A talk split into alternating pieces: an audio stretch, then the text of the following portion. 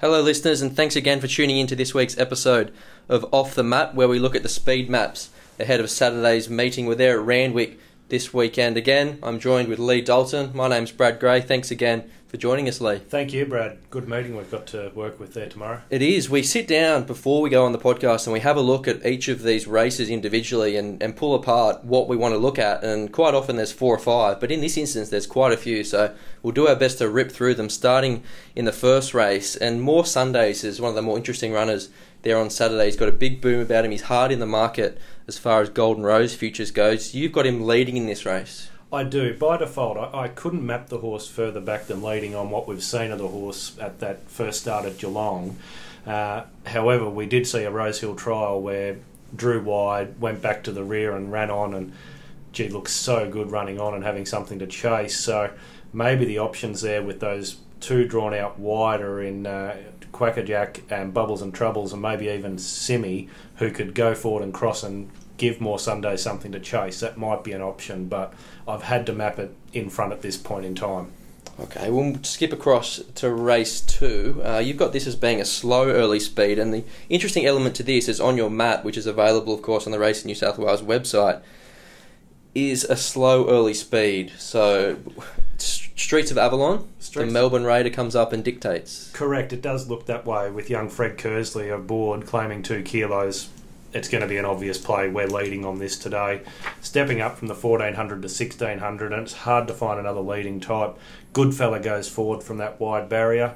Uh, went forward, led last time, and stuck on well in a good race behind Chaonic. And the other on pacer from the very good draw is the import of Chris Waller's Instant uh, Rive, uh, who we saw at Flemington jump very well, race on a pretty good speed behind the answer, my friend, and they'll use a good draw here to be running second, third. That horse in particular, they raced a little bit keenly in that occasion. Is there a chance perhaps that he's the one who injects a little bit of speed just by his his manners? Possibly racing manners, but I wouldn't have thought by design. I think in an ideal world they'd be happy to take the trail there. Okay, skipping across to race four. Uh, you've got an, again another race here where a slow early speed is over 2,000 metres, a benchmark 88. And the interesting element to this one is it's a slow speed. However, the leader here, the default leader, is actually an emergency. So Correct. if it doesn't get a run, where does that leave us? It leaves us really scratching our head. So another snappy, the first emergency. I'd expect gains a run because Karzoff goes around today at Wyong. So that gives another snappy a start. And it's a bit of a case we saw last week with the staying race where a well-known leader was in the race and people expected they'd go hard, but when we look back at the times, they only went along at a very steady tempo. So I think that's what we'll see here. A horse that I feel can posse up here second up is the Kim Moore trained uh, Gothland.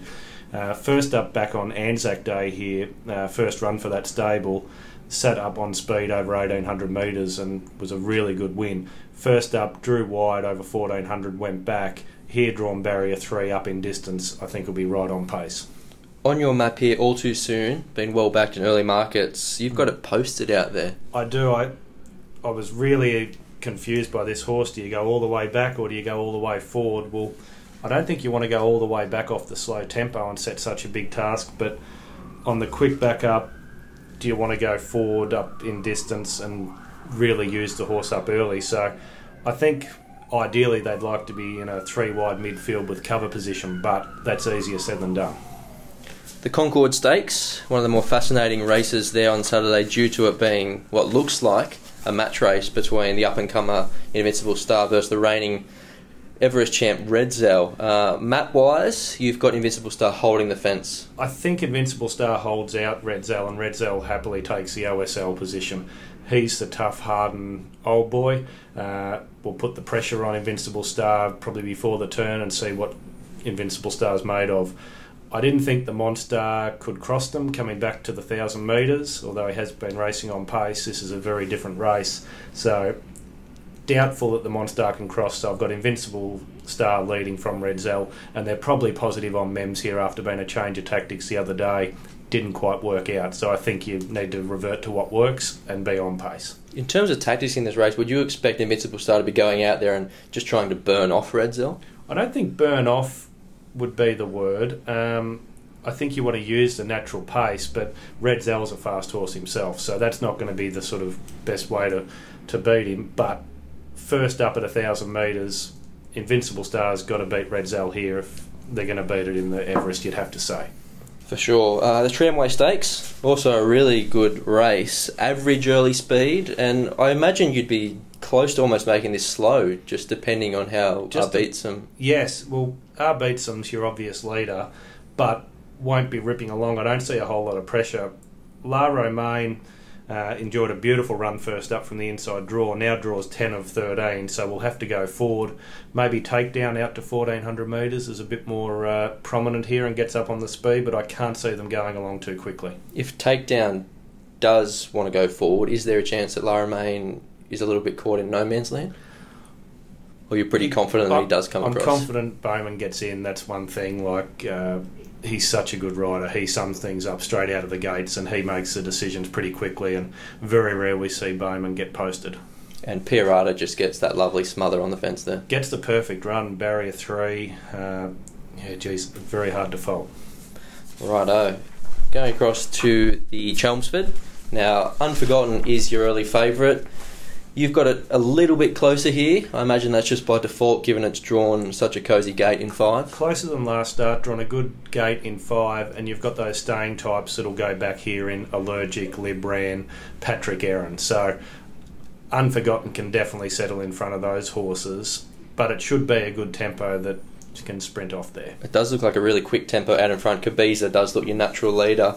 You've got Red Excitement coming across, a bit Yes. more positive. We- Obvi- Obviously, it's a horse that's shown tremendous speed in the past. Yes, and in this race in particular, last year's the race where Red Excitement got going out in front and gave them all something to catch. Then you have um, horses like Classic Uniform. Prized Icon probably has to go forward from that draw, and so too does Ace High. So I think there'll be a lot of spice in this one early. Yeah, and Religified punching up on the fence there. Using the good gate, absolutely.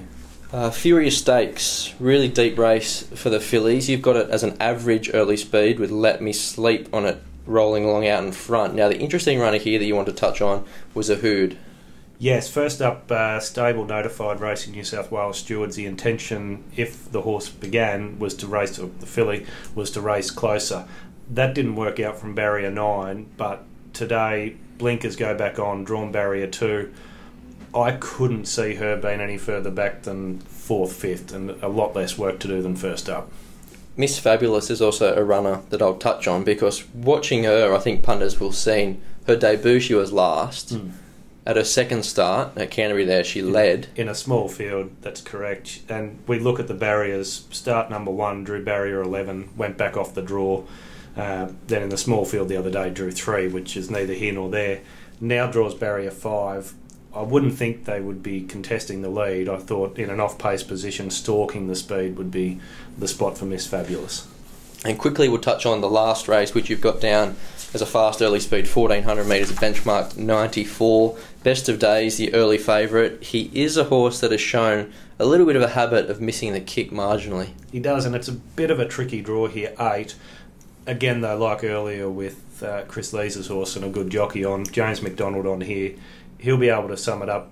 I think he'll be in the second half of the field, pretty confident in saying that, sitting back off that good speed and getting to the outside. And secondary in this race, Sir Plush, might be a horse that the listeners would be well advised to have a look at that steward's account in the morning because there is the chance for this horse to, to be ridden a little bit more positive here. P- potential change of tactics here. So had the two runs back at 1100 metres, now to 1400 drawn out.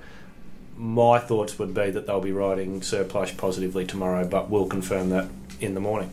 Perfect. All right. Thanks Thank- again for your time, Leigh. Now you've got something to just tell the listeners. You're uh, you're not Yes. going on to bigger and better things, are you? No, no, I'll be back, but I am having a three week break. Uh, I'm off to get married in September, so for the next three weeks, Mitch Reed, who works here at Racing New South Wales with us, he'll be doing all the maps and he'll be joining you for Off the Map, which he'll do a very good job there in my absence, and I'll be back ready for Super Saturday, Epsom Day. Beauty. All right. Well, good luck and congratulations, mate. Thank you very much. ta